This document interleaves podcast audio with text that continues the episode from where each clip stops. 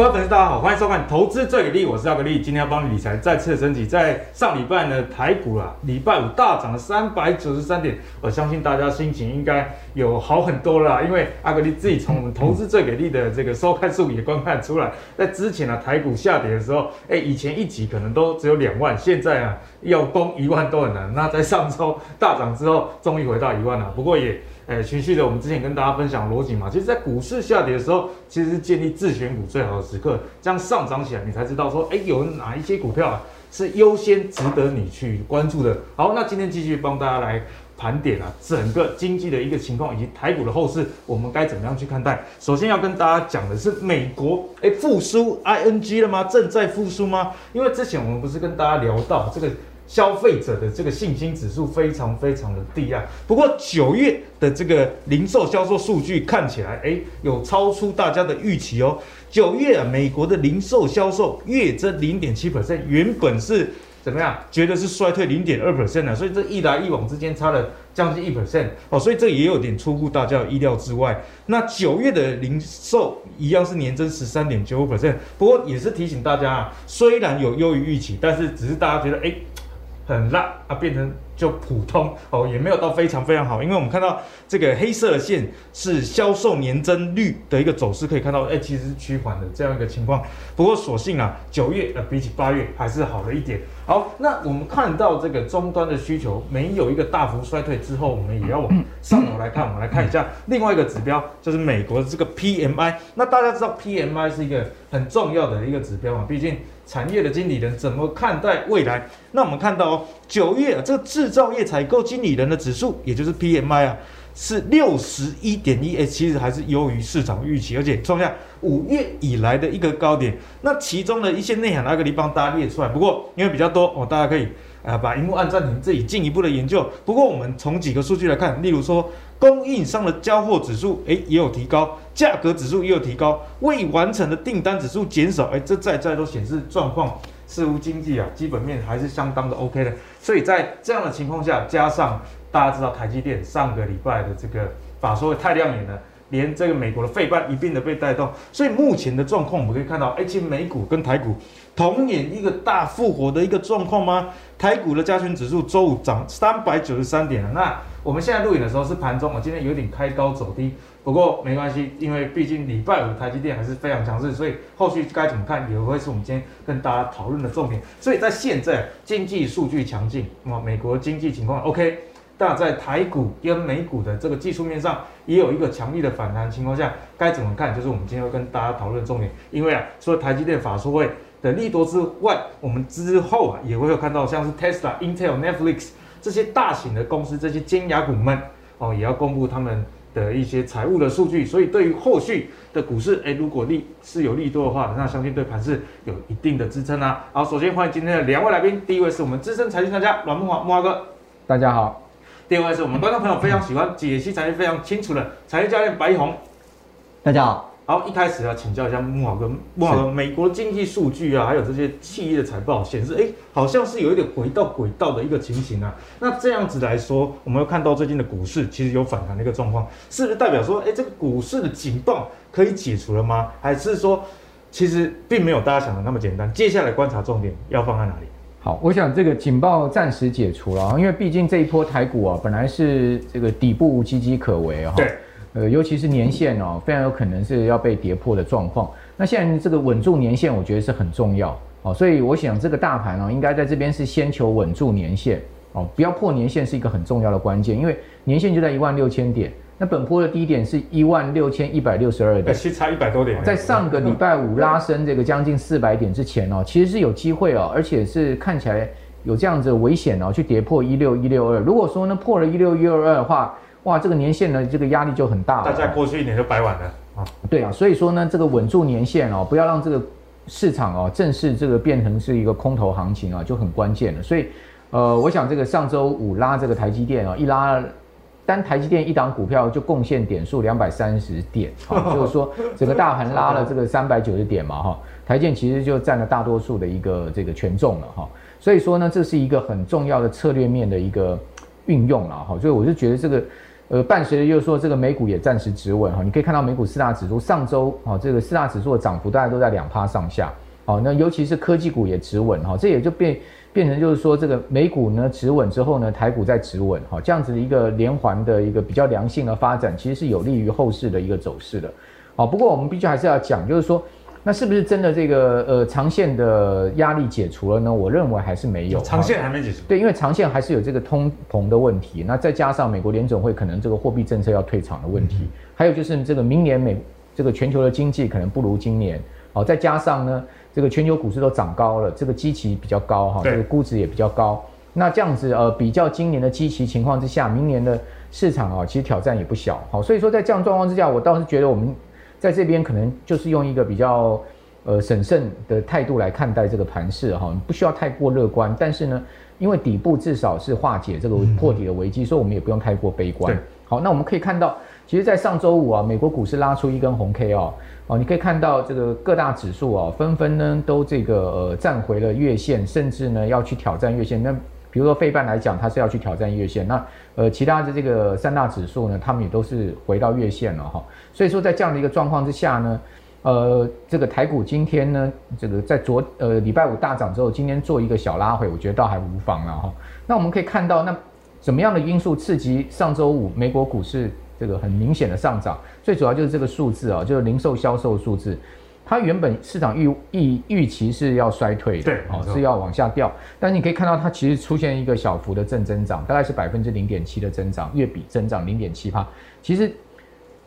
这个因为出乎市场意料之外的好，好，所以说呢，就带动了美股的一个。呃，往上走高的一个态势啊，因为大家都知道，其实美国其实零售销售市场这个呃是 GDP 最主要支持的力量，所以他们是内需的市场。对，那再加上股市也回档一段幅度了嘛，比如说你从高点算下来哈，今年的历史最高点到这个相对低点哈，道琼大概回了快六趴，哦，纳指回了这个八趴，所以它也回到一定幅度了。那再伴随有利多，哦，再加上最近啊，这个上周美国各大银行公布出来的财报都很好哈，比如说。这个富国啦、美银啦、好花旗啦都领涨，好，所以说呢，金融股带动了消费股啊，整个就是往上攻的一个态势。那我们可以看到各分项里面哈，那为什么会这个意外的超出预期呢？事实上是汽车的部分哦，汽车所带动。对，因为汽车八月是负负的三趴多，好，但是呢九月啊它变成是正增长，哦，这个零点五四，好，另外呢你可以看到那个啊在休闲运动部分哈。八月它是负三趴多哈，这个两个大项目啊都是负三趴多，但是九月哇，它大幅增长了快四趴。大家买车啊，继续玩。那另外你可以看到啊，其实在这个电子产品的部分哈，整个八月是负了四趴多，那九月呢是这个小负这个零点八六趴，就一说这个呃电子产品也有这个比较明显的这个消费的这个动能，好，所以这三大项把整个呃带动起来，但是你要值得注意，像是加油站的部分哈。哦，这个加油站的部分，九月是正增长一点七六趴，那八月是增长一点零五趴，这个倒不见得是一个正面，因为是大家加油越来越贵。哦，美国现在零售汽柴油价格也是很高啊，跟台湾一样，我们现在已经每今这个礼拜已经每公升的九九五已经上到三十块以上了。三十块。哦，这个跟去年四月比，我们油价涨了五十趴嘛，美国的情况也是一样。所以说你可以看到，哎，就这些项目啊，它开始出现比较明显的消费增长，就显示什么？美国其实消费动能还在啦。哦，美国不会这个消费动能瞬间消失的哈。所以说，对美 美国的消费，我们不用看得那么悲观。那如果说美国消费没有那么悲观的话，它的经济啊，也不用那么看的这么差哦。就是说，相对可能会没有那么强的增长力道，但是也没有那么差哦。所以说，股市呢就。因为这样子而稳住哈，那我们可以看到另外一个指标就是制造业 PMI 的这个 ISM 的部分也回稳哈，它也出现了这个往上升的一个回升的状况。这个大家本来担心它一直破下去哦，现在目前也出现回升。好，那这整个细项的部分你可以看到，像这个 inventory 的部分呢，这个库存的部分呢，它也是在出现比八月增加哈，是这个转快这个 faster 的一个情况。所以从库存的部分也看到，哎，现在这个厂商似乎对未来的这个销售也没有悲观。好，所以说。这些状况呢是支持啊，我们讲说现在目前整个盘面上面的一些利多因素，但是我们还是要讲一些负面因素。负面，因为这个其实基本上这个盘面就是有利利多因利空了哈。如果说全部都利多的话，没有利空的话，那今天这个大盘可能要再继续涨啊。为什么今天大盘比较疲弱？其实还是有利空的，有好有坏，所以才。对，第一个第一个我们可以看到，其实上周末也公布出来这个呃美国的这个消费信心指数啊，就是密西根大学的这个数字啊，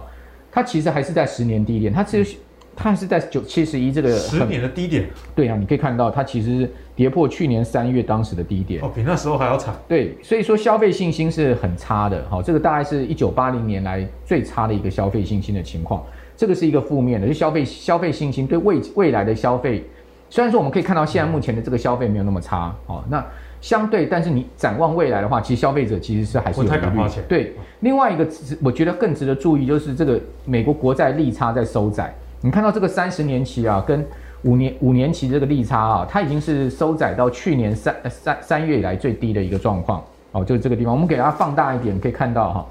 呃，这个是去年五月的时候，这个三十年期跟五年期国债的利差，就等于说。三十年期是很长天期的国债，哈，减去那个短天期的五年期的国债，它之间会有一个利率的差距。那这个利差呢，我们可以看到，它如果收窄，代表什么？代表直利率曲线会趋平。那直利率曲线趋平代表什么意思？代表说大家对未来的经济展望没有那么看好。好、嗯，所以呃，长天期的债券的直利率呢，它其实是往下跌的。好，那那个短天期的债券直利率是往上升的。这个上个礼拜啊，美国债市出现这样的一个很明显的状况。那这个状况其实告诉我们，就是说。大家对未来的这个消费信心是薄弱，对未来的经济的这个展望预期也没那么好啊、哦，所以说呢，这个是一个长长线上面的压力。那另外呢，就是说通膨的压力，其实我们看到几个数据啊，也没有那么乐观哦。比如说这个美国中小企业的工工作啊，到底能不能被满足？就这个职务空缺能不能被满足？现在这个数字啊是越来越高，它的工作很难被就充分这个。比如，比如你开一个中小企业好了，嗯、你想要找员工，哇，那找不到。对，之前的司机都缺嘛。对，你找不到员工怎么办？你只好提高薪水嘛。好，所以说呢，这个薪资压力越来越高。那你可以看到下面这个是非方瑞哈，美国联邦基金利率这么长，从一九一九九四年以来，这两个数字哈，都是联动性的。联动。也就是说，当这个数这个指标往上升的时候，中长线这个非方瑞一定要上来。所以说呢，为什么大家预期啊，美国？可能明年中就要升息了，不是明年底或后年哦。现在已经最新的这个利率调期啊，哦，就我们讲这个 IRS 啊，这个 interest rate swap 这个交易市场已经告诉你，现在美国的这个交易员啊，已经预期明年中升息的几率是百分之五十了。哦，然后呢，到九月是百分之百升息，百分之百对，百分之百升息。所以说，这个物价压力跟联准会的这个升息要提前，其实是对中长期市场是不利的。好，那我们可以看到另外一个方向。全球的 CPI，大家预期啊，明年是越来越高诶，你可以看到它现在已经是来到这个三点二了。这个 CPI 全球的，这不是只有美国而已哦。但是呢，利率高的这个 CPI 物价高上来的情况之下呢，企业获利却是预期是在下跌的，反而是背离的状况。对呀、啊，所以说这个啊，那你就知道说企业明年辛苦嘛，嗯，就是说。明年的 earning 一定不好嘛，就是说明年的盈盈盈利一定不好嘛，明年的盈利不好，明年的股利值利率可能就不好嘛。那所以说这样的一个状况之下，股票涨多，它估值就要修正嘛。所以说你可以看到为什么台股有一些股票、科技股、IC 设计股修正的那么厉害，哦，甚至有一些重量级的电子全值股也修正的那么厉害。它最主要就是它可能现在在修正，是修正明年大家预期的这些殖利率的这些问题。所以我觉得说。中长线上面我们不用太乐观了，好，我觉得中长线面上面虽然说现在目前这个稳住底部，我觉得现在现在大盘我下一个定义只求稳住不求上攻了，好，就是说有有有有的那个学生在考试有没有？我六十分就好，我只求过关 不求这个满分呐。大概现在目前这个状况是这样，为什么？因为我想这个在操盘控盘而言，他也知道上攻他有缺乏条件，但是呢，他也不愿意这个股市就这样走空破底下去，因为。这毕竟攸关重大哈，这个整个消费，台湾 很多钱都在这上面。这个金融业的退休的对呀、啊，退休金啊，这个破下去还得了，对不对？所以说呢，他也就是说，他必须要某种情况，他也要稳住这个盘势。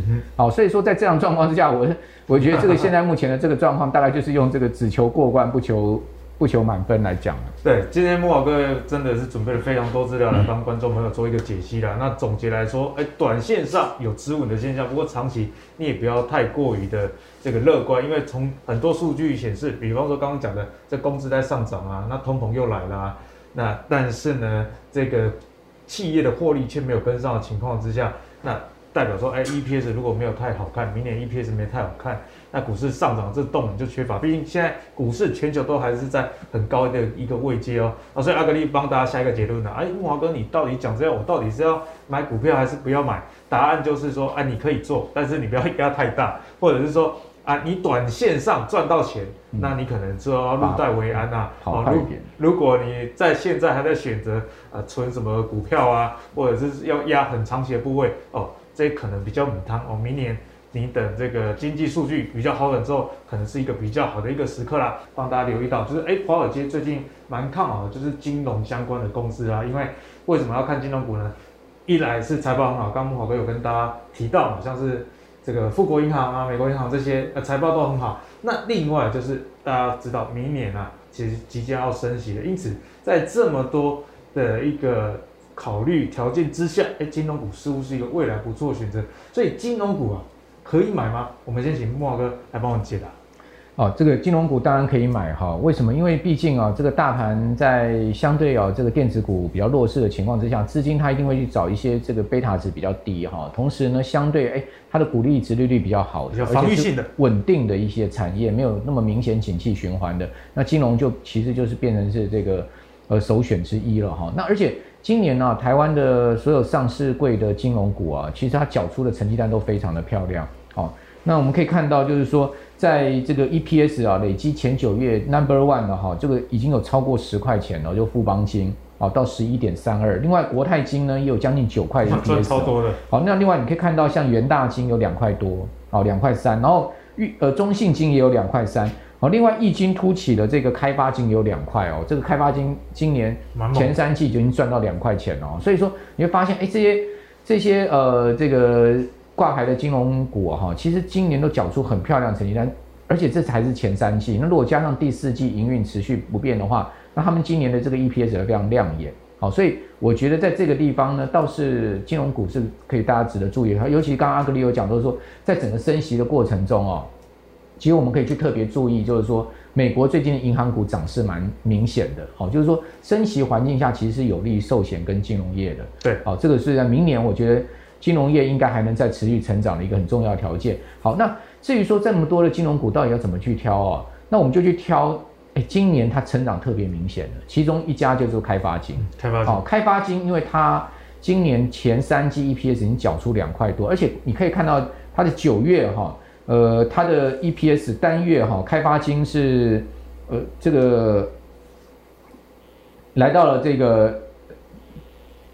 九月是来到零点六元，蛮、欸、高的单月。对它一个月这个九月 EPS 年增率呢是来到了两百四十一，而且你可以看到它八月的 EPS 年增率是百分之一百八十八，七月有两倍多的年增率，六月呢是甚至四倍多的这个 EPS 的年增率，就是说它跟去年比起来，开发金整体营运情况可以讲说很明显的在出现这个跳增的状况。那当然它九月的这个 EPS 啊、哦，这个呃特高的主要原因。是因为他卖了一栋大楼嘛，卖大楼的关系。但是呢，不管它是业外还是本业收入，毕竟今年它是这个有很亮眼的一个成绩单，再加上哈，它这个合并中寿啊，百分之百吃下中寿，十月二十呃十二月二十七号会完成这个合并。那今年中寿也大赚钱哦，大家可以看到整体寿险业哈，今年呢前八月啊，税前盈余是三千三百八十六亿。那我们看到前九月啊，这个。国寿税后已经突破一千亿的获利，然后富邦人寿呢，将近九百五十二亿的一个获利，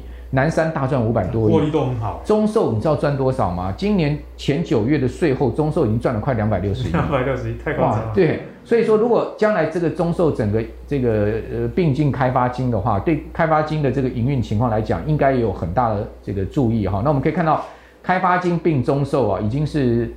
呃，即将要完成的一个情况了哈。这个开发金其实它这个贝塔值很低啊，只有零点七九。哦，那今年获利又创历史新高。那十月二十、十二月二十七号会完成合并这个中售。好，那我认为就是说开发金股价也没很高啦，十多块钱啊。好，所以说在 这个 CP 值方，但它今年涨不少，它今年从年初到现在涨了五成哦。五成。哦，虽然说它还在十四块附近，但它已经涨了五成，就代表它过去的股价其实在个位数。好，所以说。像这种十几块的股票哈，我觉得基本上，呃，你你相对而言，它的本益比也没有那么高的情况之下，哦，在整个市场哦，相对电子股也没有那么好做的情况之下，我觉得呢，你去这个逢低布局一点哦，到明年应该不会说会会会吃什么亏了哦。我觉得你如果这真的都都没有什么股票可以布局了，啊，你的钱很多，那你也不知道怎么办。你到底去买一些稳定的金融股，值日越好的，那明年应该会有一个所谓高配期的题材。对，可能慕驊哥这个想法，阿哥也觉得很棒，因为刚刚一开始我们虽然说，哎，对明年的这个经济状况没并没有那么看好，但是这个是整个市场的一个情况。那选股不选市，其实也是大家知道一件事。所以呢，金融股在明年啊，随着这个升息利差的加大，哎，其实反而是可以去留意的哦。那就像我刚刚讲，这金融股的这个好处是说，你买了就算不会涨，啊，殖利率也不错，很多都四 percent、五 percent 以上哦，甚至更高。那如果有涨啊，就顺便股利价差两头赚啊。嗯。好，那最后呢，我们就来请教白老师，金融股啊，你怎么看？好，那金融股啊，今天台湾金融股真的是获利亮眼哦。那，我们刚刚慕驊哥也讲到了，所以。现在买就是等明年股利啊！我们看台央行现在会升息吗？这目前没有升息的环境，在台湾来讲，一直到明年都是这样。那如果说我们现金部位很多，那你放定存又不甘愿，要买房子又还买买不了的话，那可能就买一些类类似金融股这种定存的概念股。那里面我们要挑的就是在寿险这一块，因为寿险业其实它是蛮守的一些现金，它就是说收大家的保费嘛。但是他要寻求一个比较安稳的一个区块，他会去买债券。那在美国升息的循环要开始的时候呢，我他们买债券会买到比较较高殖利率的一些债券。那这在未来两到三年是在升息循环的状况下的时候，它的利差以及它的一个获利是相对会表现得出来。那这样的话呢，台湾寿险第一最大的当然是在国泰金哦。那那国泰金它的一个。股价这是周线哦，它的一个整理姿态是相当相当的高哦。但以现在的股价来去算，它的明年啊，因为今年它在前三季就九块钱 EPS 啊，今年保守估计的话要十二块，应该也差不多。那这样的话，它现在六十几块的一个一个股价来讲，它的一个 EPS 或相对它的本益比哈，那它的明年的一个殖利率，我我看起来是上算划得来的。那另外的部分就是变成在。台新金哦，台新今年非常非常强，它的股价相当彪悍哦，但原因就是它保德信的一个人寿的一个部分啊，它并进来的时候，它的一个寿险的一个获利会马上挹注它的一个涡轮引擎在这边。好，所以呢，今天两位不约而同就跟大家提醒啊，如果你要去投资金融股，哎，不妨要投资寿险相关的。那大家知道富邦跟国泰其实已经涨了非常多，所以慕驊哥今天特别跟大家解析，哎，开发金。呃，一张十五块两算是一个比较低门槛的。那巴老师也跟大家讲，哎，台新金这个过去消费金融很强的一个银银行啊，阿格力自己很多信用卡也是台金金，我大概有四四五张台金金的信用卡。那今年并入了保德信之后，也有寿险这样的一个题材，所以算是双引擎的一个带动啊。那相信呢，这样子的解析大家都知道，哎，金融股的投资你该往怎么样的思考路去去做哦？因为有一些金。金控股呢，它主要是证券相关。那大家知道说，今年下半年台股这个成交量越来越低的情况之下，哦，这个样子你就很容易有一个产业上的思维，方便你做出取舍啦。到底为什么要选寿险而不是证券相关的？其实都是有它的逻辑的哦。好，那接下来跟大家讲的就是，刚木华哥讲，上礼拜五啊，台股涨三百九十几点，其中两百多点都是台积电一个人的武林啊。那为什么台积电有办法一个人就撼动武林？就是跟法说会的数据相当有关系啦。那阿格力帮大家直接讲重点，那最大的这个亮点就是 Q 三的毛利率，哎，五十一点三 percent，营业利率四十一点二 percent，这些都是在当初财测的一个相对高标的一个位置。那 EPS 六块也不错，年增十三 percent。重点啊，先进制程，不管是五纳米的、七纳米的，其实都有不错的一个占比。那合计呢，先进制程有五十二 percent，所以台积电真的是一家先进制程比重越来越重要的一间公司，那这也符合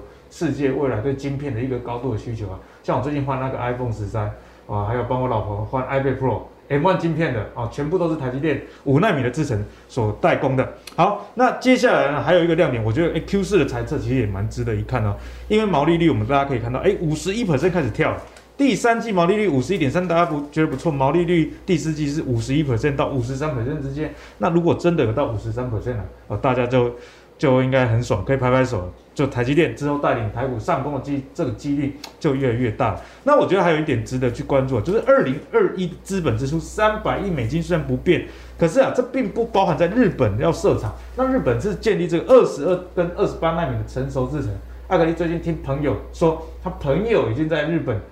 去台积电的一个面试了。哦，那台湾他是台，他们朋友是台湾人，呃。分享一下，很好玩。他他说啊，这个他朋友英文在台湾被认为很烂，可是在这个台积电日本厂面试的时候，日本人说啊，你这个英文高，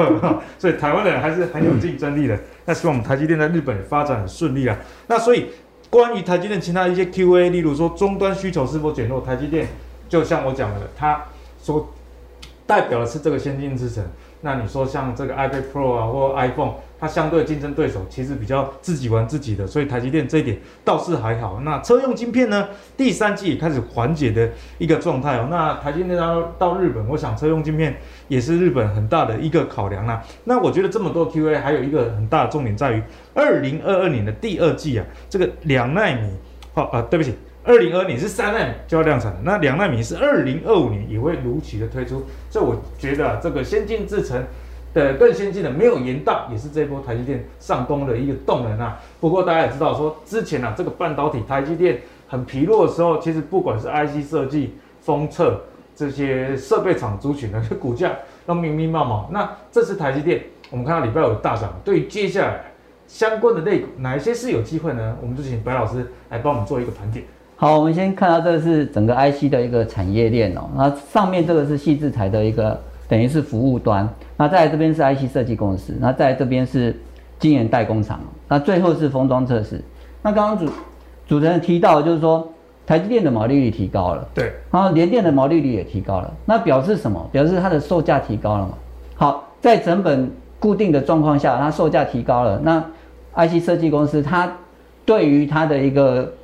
一个客户，他的涨，他有涨价吗？他没有涨价，嗯、所以 IC 设计公司它的毛利其实会下降。哦、所以最近看到很多 IC 设计公司股价破底再破底。对，你看像联发科或者是美国高通，甚至台湾像联咏或者说是在瑞昱的部分，这个我们都可以去他看他财报，它的毛利可能是往下走。啊，再来我们看到这是 IC 封装测试厂，都、就是日月光他们，那他们股价为什么往下走？啊，在同样的一个。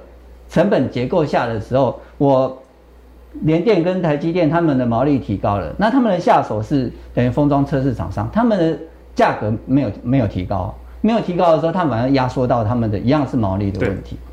所以变成说中间肥了，上下都瘦了。那这样的话呢，如果说我们要挑产业来讲的话，那除了晶圆代工厂之外，还有他们如果有扩厂，那他们的一个设备厂商可能相对会一些受益。那我们再看到在。封装测试上面，我们为什么会发现说日月光投控或者说在啊其他的只要高阶的封测，他们的一个毛利都会往下走？因为我们刚刚看到像台积电，它都是属于高阶的部分，它毛利提高了。对，好，那高阶的部分在封测的部分，他们用的一个制成的就是像这种球格阵列，啊，图形在这里。球格阵列，那它跟原本的 DIP 的状况差别就是说，它是属于比较高阶的一个制程，那它。相对来讲，它的成本就是这样比较高。嗯、好，可是我上手晶圆代工厂要求我要用这个，但是我没办法加它的价格。那所以说我为了要交货，我只好把自己的成本成本拉高。啊、所以是相对封测比较弱势。对，所以你看日月光投控或者说是在其他勤邦那些，他们都往下来走，就是这样的状状况。好，所以这个部分呢，IC 设计公司呢，我们就要看到，就是说这是它的 IC 设计的一个流程哦。那从这边 input 的开始，那晶圆代工在这里。好，那这个图形代表什么东西呢？就是说我 IC 设计公司如何能够比较快速的满足我的客户要求我的一个制程的好一个效能。那这样部分，它要跟晶圆代工厂来去做合作。这时候我们就会知道有一个产业就会兴起，就是在细制材的部分。啊，矽智财它其实我们就把它想成模组化，它有一些固定的模组已经就是 set up 在那边等着 IC 设计公司来挑，然后呢，我们就先端服务，它可以缩短它的 IC 设计的晶片产出的一个时间。好，但是它就会收取费用，尤其在这个行动装置啊，因为我们要做的越来越小，但是功能要越来越多。对，所以很多的一个系统整合，它就是由矽智财它就变成模组化的来去做服务。嗯，好，但是这个是。Apple Watch 啊，尤其在这两年啊，矽智财公司其实他们的一个毛利就相对是妥妥的九成以上。为什么？因为他们就是靠人力，而且是靠专利，人力加专利。知识财。哎，所以在这个部分呢，我们可以去做留意。好，那在行动装置的一个兴起的部分呢，我们就有两个名词，就是 SOC 跟 SIP。好，这两个东西它就是把所有的功能呢整合在一个晶片里面，然后 IC 设计公司再从里面去挑它的一个整合的模组，然后再去否他们的一个晶片的一个特殊功能，然后整合在一起之后呢，直接交由下手就是晶圆代工去做代工，然后直接封测。好，那直接封测它是 in house 是在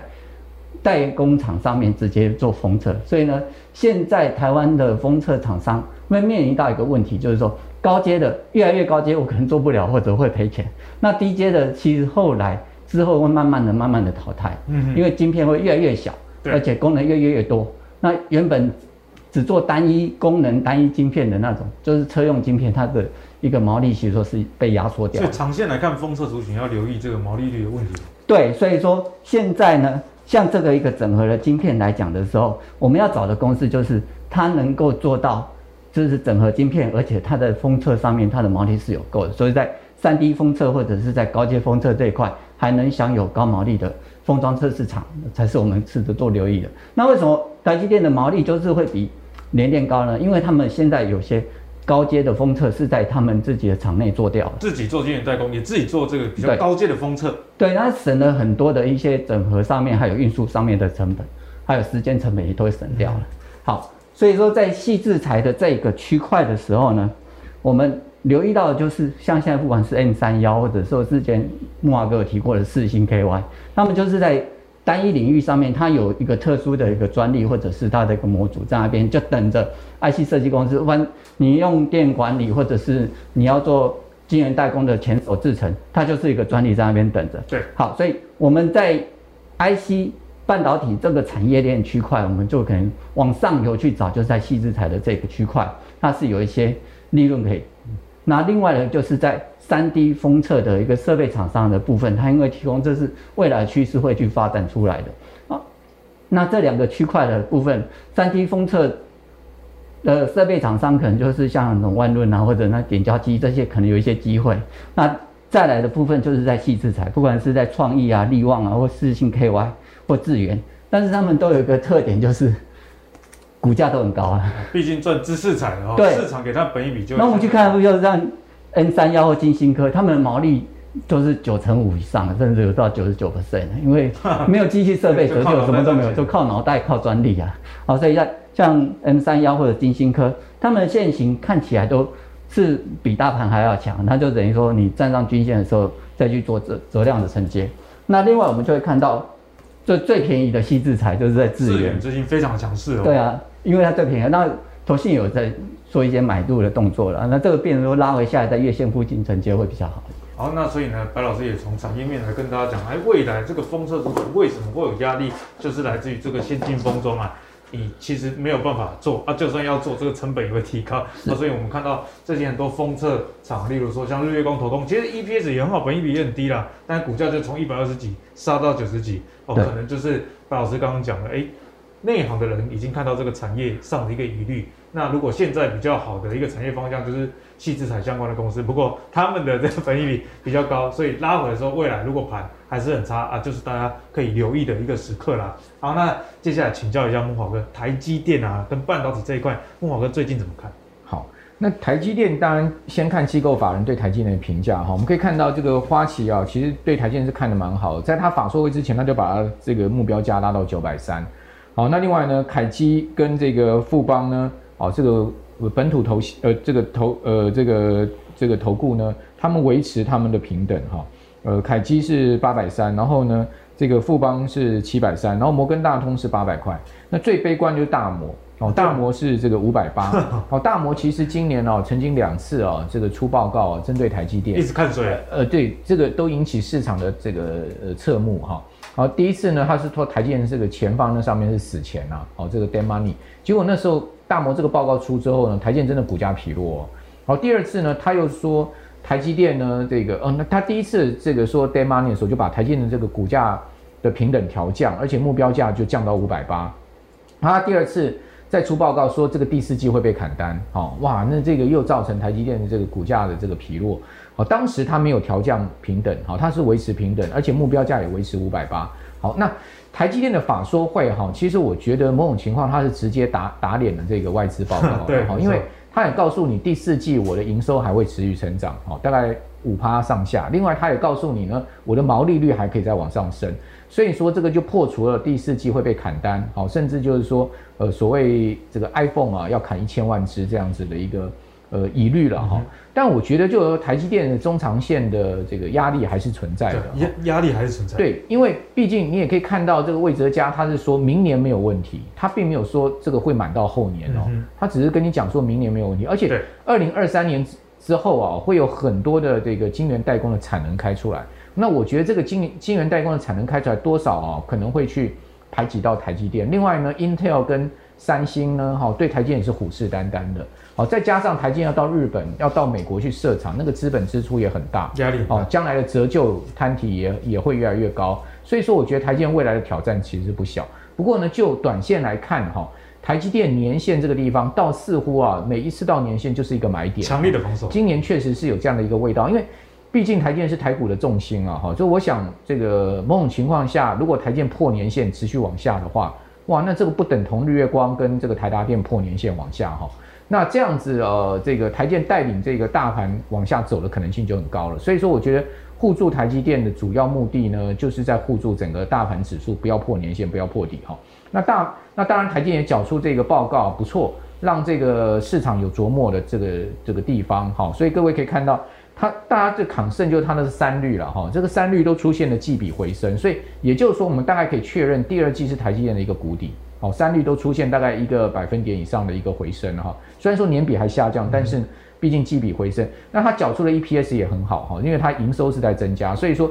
呃，尽管它的这个三率比去年同期是下降哈，但是呢，因为它营收增加，所以说它的 EPS 超过六块，是史上最佳。赚的钱还是增加的。对，那另外你可以看到它的这个高阶制程哦，占营收比越来越高。呃，第二季的时候，它的高阶制程呢，七纳米是三十一趴，然后这个五纳米十八趴。那但到第三季的时候，它七纳米增加到三十四趴喽。那五纳米呢是维持十八趴，所以说它的高阶制程已经占它营收超过一半，开始放量。对，已经开始。开始超过一半，那那因为制制程越高，它的这个利润会越好哦。所以说，呃，台积电如果持续往这个高阶制程的这个营收占比提高的情况之下，这也是为什么台积电可以这个说啊，我们第四季应该我们的毛利率会再上来哈。我觉得可能就是因为它在制程上调整还蛮顺利的。那另外呢，就是说它的这个呃最主要的四大平台都出现明显的这个营收的增长哈，你可以看到。呃，包括了这个消费型的电子，哈，然后呢，高效能的运算的高速运算的部分，还有物联网，还有车用电子，哈，这四大平台是台积电最主要营收这个来源，哈。那这四大平台都出现了这个呃增长的情况，而且是季比增长的一个状况。所以说呢，大概台积电的这个法说已经确认，就是第二季就是一个谷底了，哈。那另外呢，它的自由现金流量也转好。哦，那虽然说它这个增发要增发股息啊，但是而且有那么多资本支出，但是它的这个现金调整也还不错，所以说我觉得台积电毕竟缴出了一份亮眼的报告哈，那也是足堪证明说为什么台积电的股价会重回六百哈，稳住六百这个大关的一个很重要条件。不过就像我所讲的。台积电今年的股价比较呈现是一个，就如果我们从投资面来看的哈，就是因为台积电的股价今年比较呈现是一个区间行情，盘很久。对，所以我觉得我们的这个观众朋友，你要操作台积电的话，其实长报不见得有赚，哦，有赚头，哦，反而你用区间高低点，它贴近年线的时候，你站在这个相对这个比较积极的这一方，那它如果说涨到六百块以上，哦，再往上走，那你可能就要相对就是要比较注意一下，这个不要注意不要追高。那这样的一个区间操作可能会比较有钱赚，好，反而是有逢利空的时候敢买，好，逢利多的时候大涨的时候你要敢站在卖方。我觉得这样子做，你会在台积电这张股票上你会比较有利可图了，哦，相对联电大概世界也是一个这样的一个情况。对，人家说那个股市别人恐惧的时候你就要贪婪，那我觉得台积电是一个相对好贪婪的代表，因为就像木华哥讲的，如果你观察过去的这个。年限啊，每次跌到年线都有一个强烈的支撑，那并不是所有的股票都有办法跌到年线就有强烈的支撑哦。大家如果看最近很多电子股，其实跌到年线继续的在破底啊。那为什么台积电有办法有一个强烈支撑？其实木华哥刚刚就帮大家点出了一个重点，因为它并不是一个人的武林，它一个人武林也代表了台湾啊。你你可能会觉得说，哦，我有没有买台积电？可是你买了怎么零零五零啊，零零八九一啊，现在各式各样的跌幅，最大持股或前几大持股几乎都有台积电的影子，还包含了我们政府的这些退休基金啊，所以它具有这个护盘哦，很重要的一个角色，提供给大家做这样一个思维。那木华哥也提醒大家，如果这个涨到六百块以上，那你如果有赚啊，入袋为安，或许是一个不错的一个方式。好，那刚刚跟大家报告完这个电子股，尤其是在半导体方面的状况之后，接下来要跟大家聊一点比较这个原物料哦，大家最近今年啊都蛮喜欢原物料。不过这个原物料你可能没想到，就是铜又悄悄的回来喽。那为什么说悄悄回来？我们先看一下 LME 啊，这个伦敦重金属交易所铜价的一个状况，今年以来是涨了三成。那你可能会觉得说，哎，涨三成蛮多的啊。但是如果你是有玩铜概念股，一定有感觉啊。其实从今年的这个上半年之后，你看到这个上半年出现的高点，那时候突破了一万，接着就一路的往下滑了。所以呢，最近呢，其实是有一个强力反弹的一个格局。十月十月初的时候才八千四百美元每吨，现在已经回到一万零两百块喽。哦，所以在这样的情况下，其实不只是这个铜相关的概念股，例如说这个第一铜啊。或者是阿格力之前有跟大家分享过的金益鼎，最近都是大涨的一个情形。其他的一些基本金属，其实状况也看到，哎，全线恢复上涨的一个情况啊，像是这个锌价、镍价跟铝价哦。那锌之前阿格力有跟大家分享钢联这家公司嘛，我还记得我有做过一集主题，做这金益鼎是铜，那锌那你就看钢联，最近钢联也大涨，为什么？因为国际的锌价上涨得非常的彪悍，所以目前这样子来看起来。基本金属的旺季，或者是说原物料族群来看，旺季真的回来了吗？毕竟这个族群已经真的被大家忘记了哦，好不好？所以我们就来问一下白老师，从产业角度，我们怎么看这些基本金属？好，我们看到这个原物料价格为什么会出现波动？哦，过去几次有个大波动的状况，这个是网络泡沫之后，网络泡沫之后发生什么事？这个灰线是美元指数啊，这个黄线的话是等于是。大宗商品的一个指数，好，网络泡沫的的时候呢，美元指数开始往下走，啊，然后再来大宗商品价格就往上走，然后再来就是变成二零零八年的时候一样，美元指数开始往下走，啊，原物料价格往上走，对，好，再来就是二零一一年之后就是欧债危机的时候，美元指数往下走，啊，那那个原物料价格就往上走，那再来到去年，啊，去年因为零利率无限 QE 嘛，美元指数开始往下走，好，那我们现在看到的原物料价格往上走，那在今年之后嘞，今年之后可能准备要升息，美元指数最近已经开始在反弹上来，对，所以呢，这个原物料价格哦，这个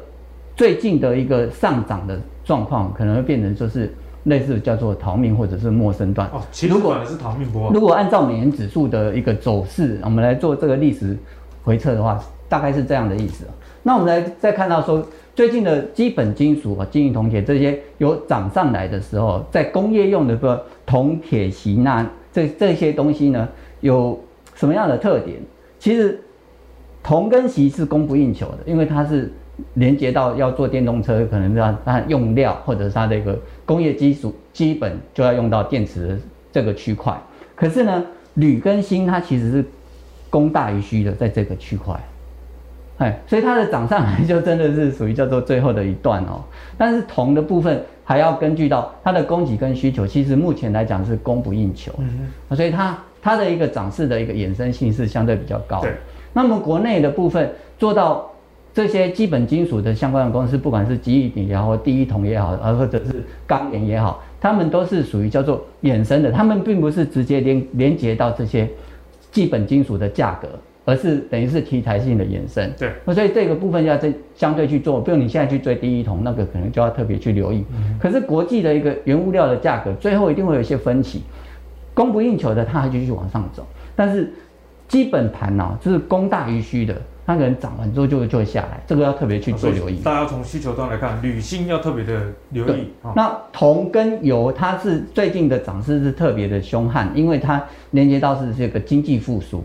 然后还有就是在冬天要过冬，就需要燃油这样的一个区块。那我们看到油油价最近，北海布伦特原油快要到一百块，然后纽油也是八十几块，都非常强啊，都已经是一波往上来走。可是呢，我们看到欧佩克的一个闲置产能，它是在这个区块，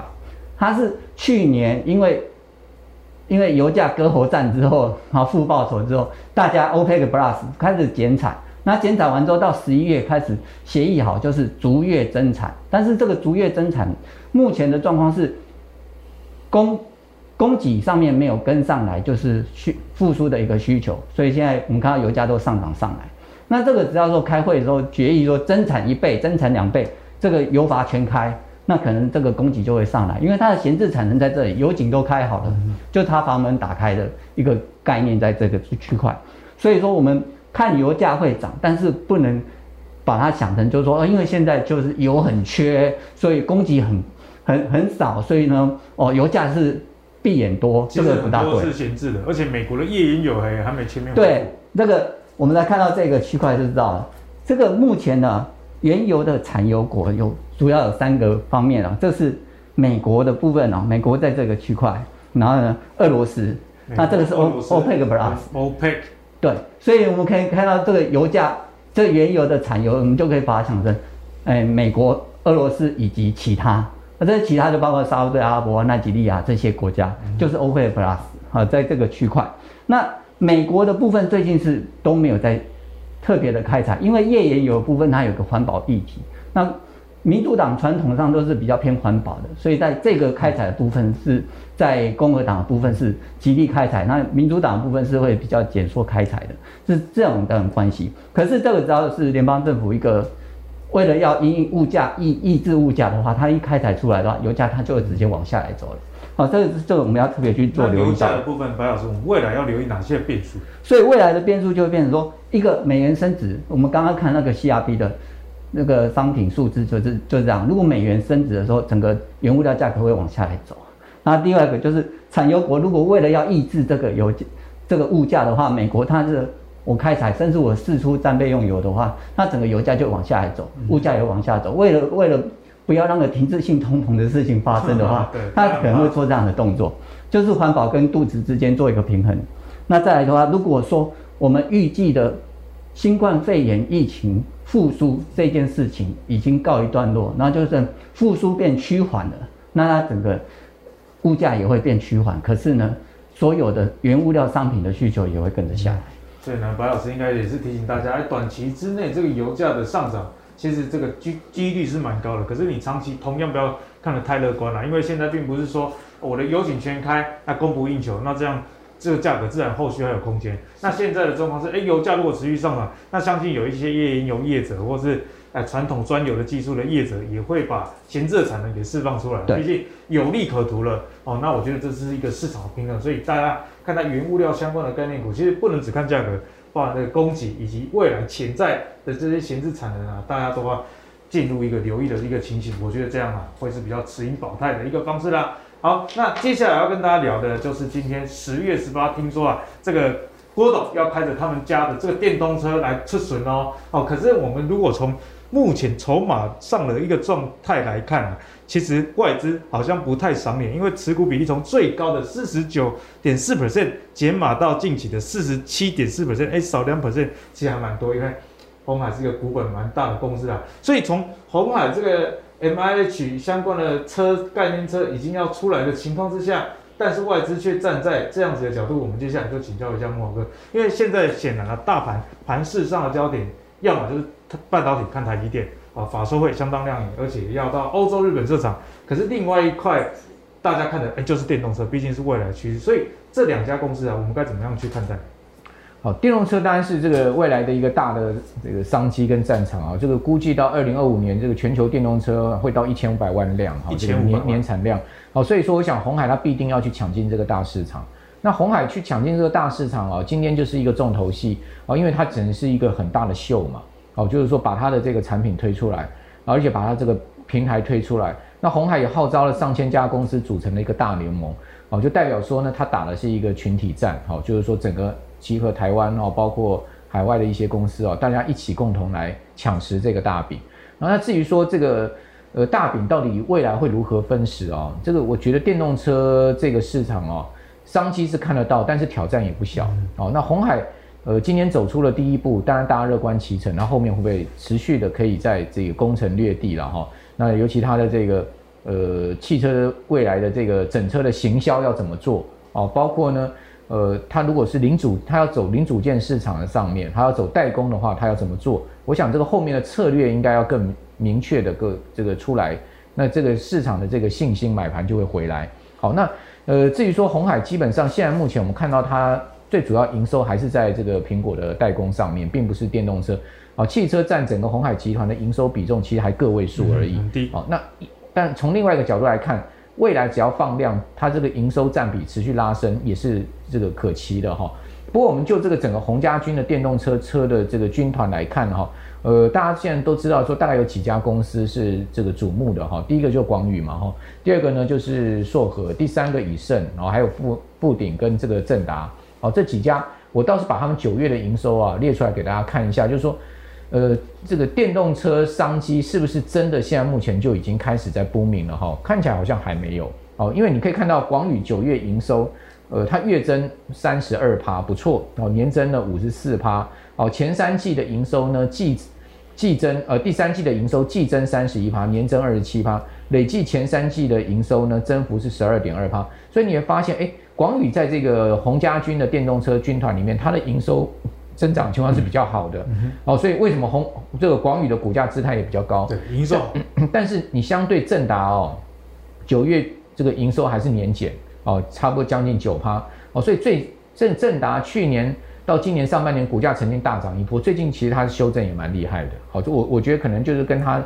呃它的整个 EPS 哦，还有这个营收的情况有关。基本面那另外。对，另外富鼎也还不错，好，富鼎算是这个洪家军里面哈，在电动车上面蛮有机会的一家公司。那它的九月营收年增十二趴，哦，但是你会发现，哎，富鼎它的这个近月来的营收高峰大概出现在四五月，虽然说它营收还有年增，但是它的增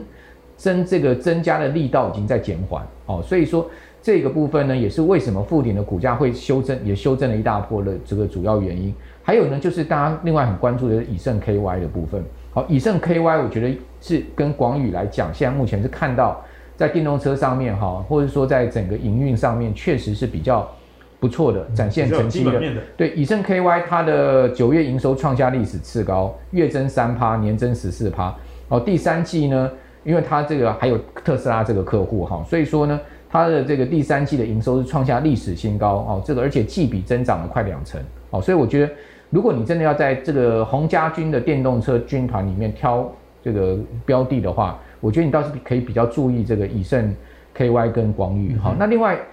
这个红红家军呢，哈，它现在结合中碳还有龙科，哦，他们要共同进军这个其实电池最难的这负极材料部分啊。那这个硕和其中就扮演一个很重要的角色，但是你会发现，哎，硕和它其实九月营收是大减六成哦，哦，所以所以在这样的一个状况之下。就感觉这个电池其实似乎是没有那么好做。哦，就是说在电池这个电动车最主要成本这一块上面，大家都知道电池的这个全世界领导还是在中国跟这个日这个韩国、日本这一这这个区块，所以说我觉得说这个红海呃要做进入到电池这个产业，但是着眼于这个长期的发展，但是短线上面是不是真的能开花结果？看起来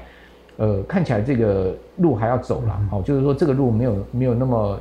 那么平顺的可以走，好，所以我们还是可以再去观察。我我认为就是说，看起来营收已经展现比较好的这个光宇跟以盛 KY。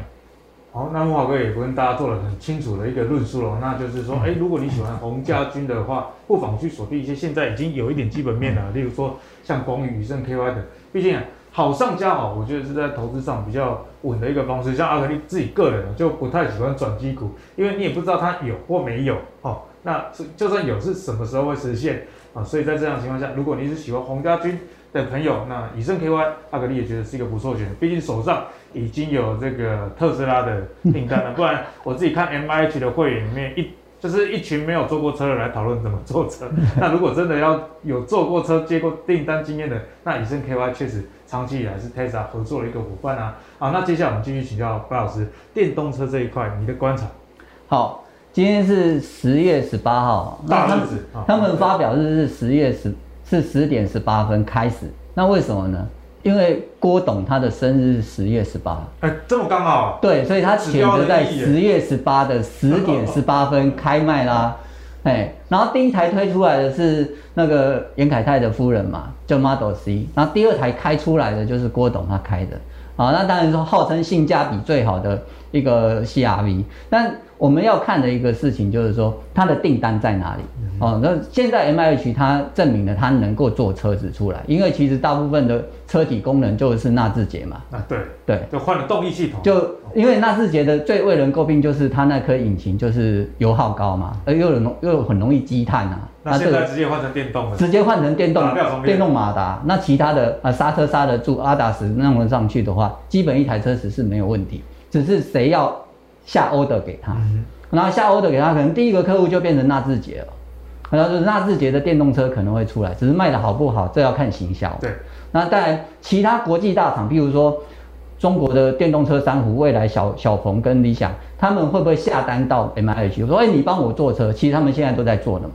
这、嗯、全球的一个成长动能是在，但是各个车厂他们自己都在做，挑战性蛮大的。对啊，那他现在如果证明说你找我代工比你自己做还划得来，